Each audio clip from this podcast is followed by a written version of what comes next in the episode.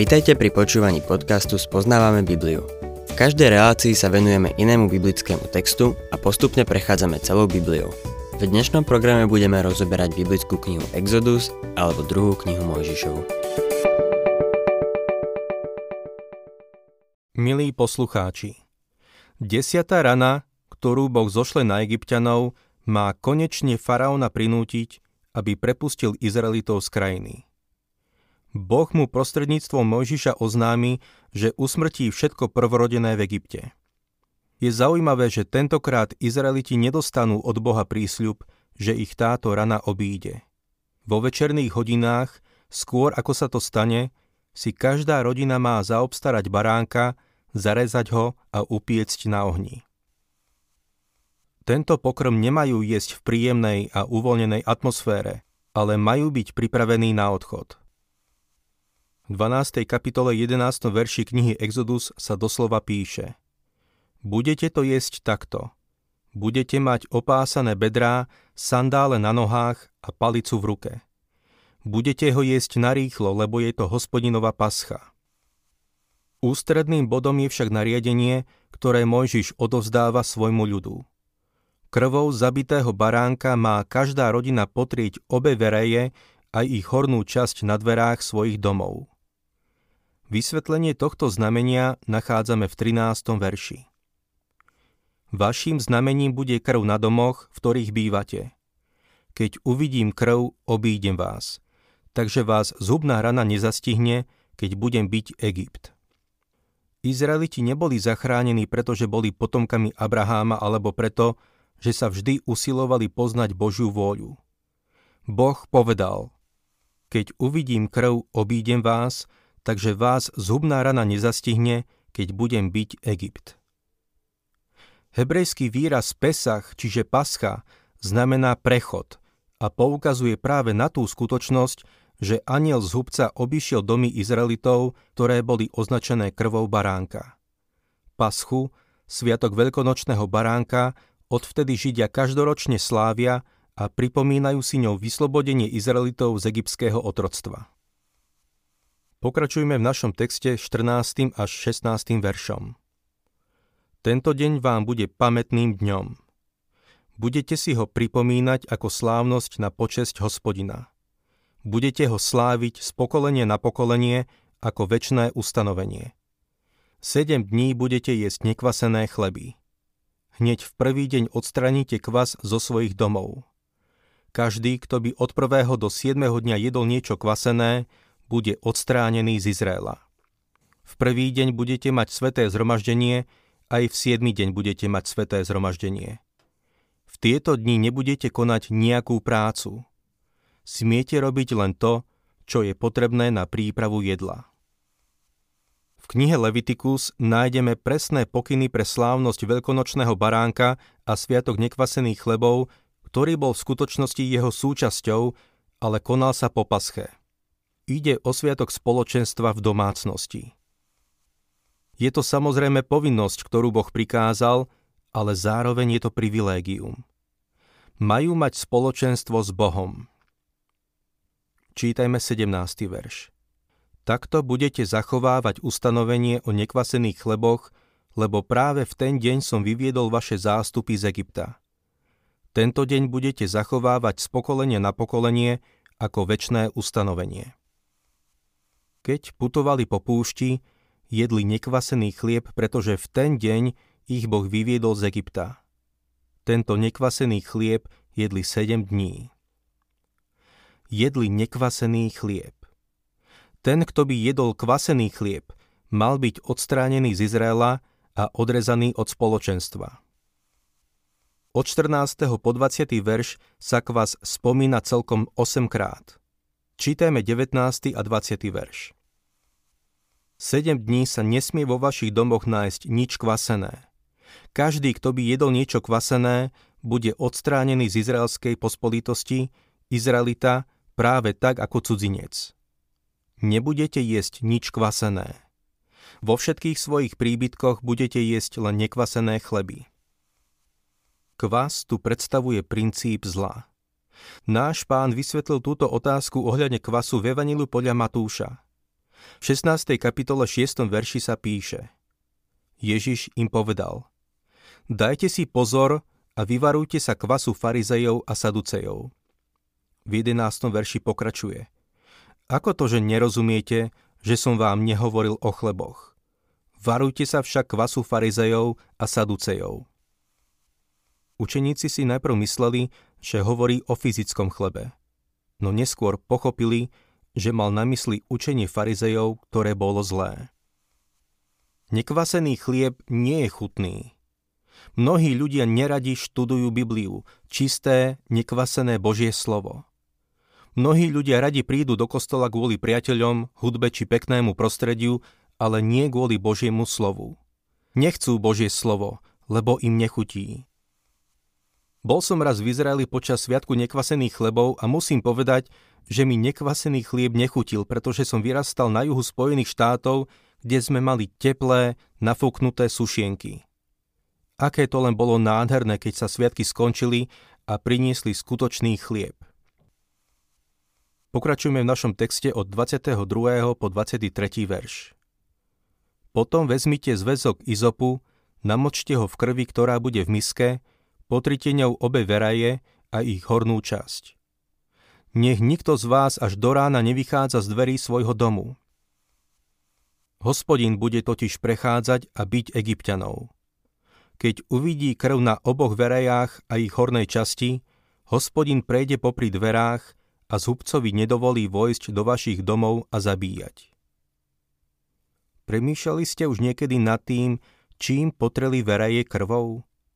Izop je jemná rastlina, ktorá rastie v skalách. Izopom potreli svoje domy. Izop je ako viera, ktorou v srdci prijímame Kristovu krv. Vierou prijímame Kristovu obeď za nás. Usmrtenie všetkého prvorodeného je posledným súdom a ranou nad Egyptom. Boh pripravil svoj ľud na túto ranu. Kraj Gošen bol ušetrený ostatných troch rán ale nemohol uniknúť tejto, pokiaľ veraje neboli potreté krvou. Aj egyptiania mohli nasledovať príklad Izraelitov. Potrieť krvou veraje svojich domov a uveriť v Boha. A aniel zubca by ušetril ich prvorodených. Mnoho ľudí sa jedného dňa prekvapí, že pán Ježiš sa ich nebude pýtať, do ktorej cirkvi patrili. Ak si uveril v Krista ako svojho spasiteľa, Duch Svetý ťa pokrstil do tela veriacich a stal si sa členom pravej cirkvy. Pokračujeme 29. a 30. veršom. Keď nastala polnoc, hospodin usmrtil všetkých prvorodených v Egypte, od faraónovho prvorodeného syna, ktorý mal sedieť na jeho tróne, až po prvorodeného zajaca, ktorý bol v žalári, ako aj všetko prvorodené z dobytka. V tú noc vstal faraón, všetci jeho služobníci a všetci egyptiania lebo v Egypte nastal veľký nárek. Nebol totiž dom, v ktorom by nebol mŕtvy. Tento posledný súd si vyžiadal život prvorodených v každom dome. Až do tohto momentu Boh nesiahol na ľudský život. Až teraz, ale nehovorme, že Boh je vrah. Job hovorí v prvej kapitole 21. verši. Hospodin dal a hospodin vzal, nech je požehnané meno hospodina. Ten, kto dáva život, má právo ho aj vziať.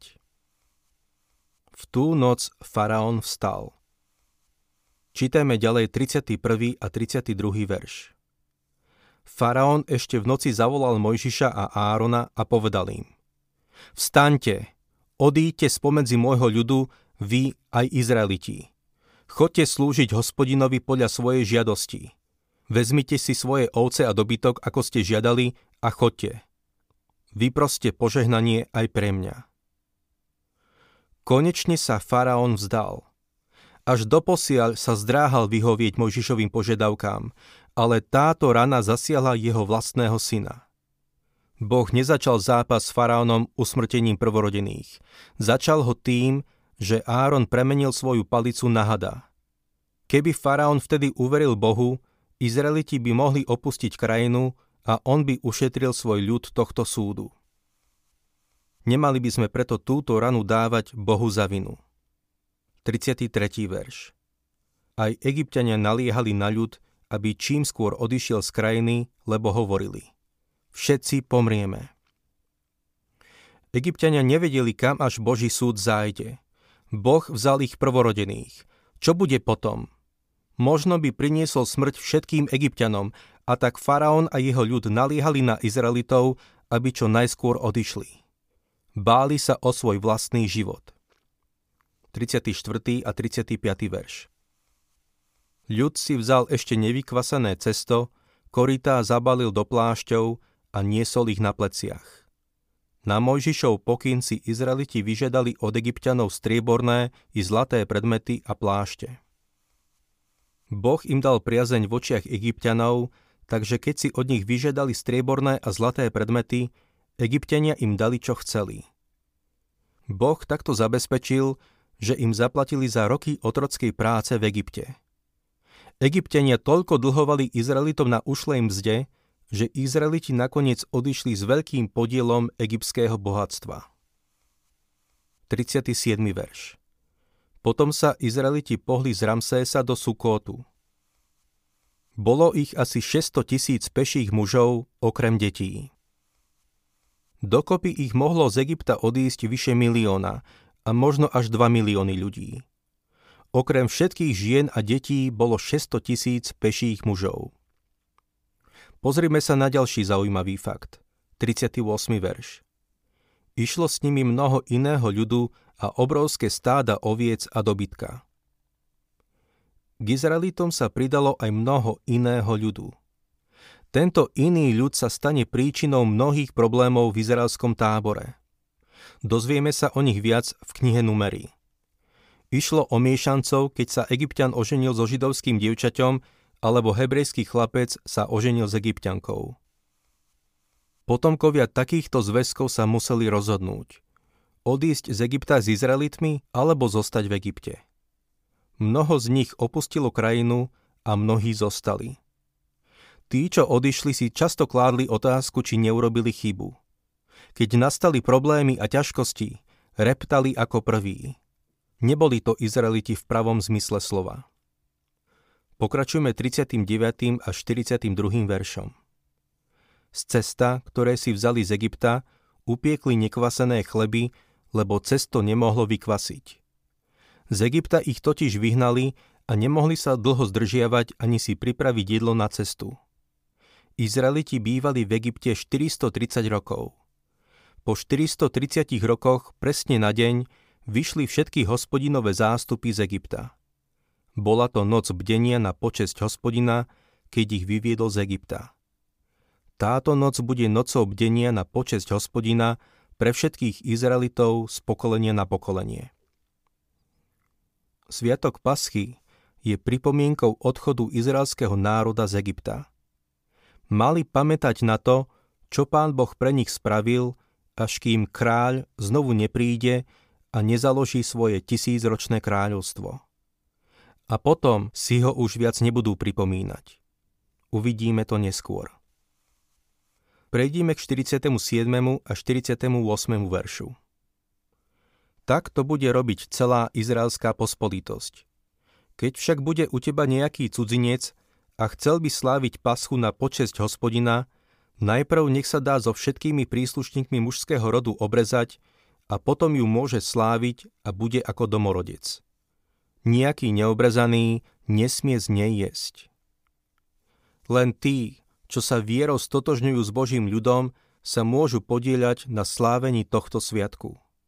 Každý pohan bol vítaný, ak sa chcel vierou stotožniť s Izraelom. Znamením jeho viery bola obriezka.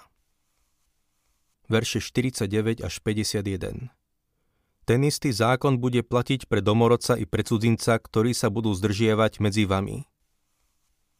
Všetci Izraeliti urobili tak, ako to hospodin prikázal Mojžišovi a Áronovi. Tak to urobili. V ten istý deň vyviedol hospodin zástupy Izraelitov z Egypta.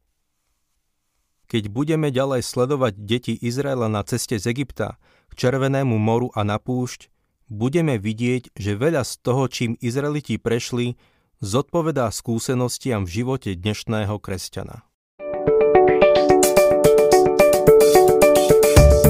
Ak sa vám páči program Spoznávame Bibliu, budeme radi, ak ho odporúčite svojim známym a dáte like, alebo nás začnete sledovať na facebookovej stránke Spoznávame Bibliu.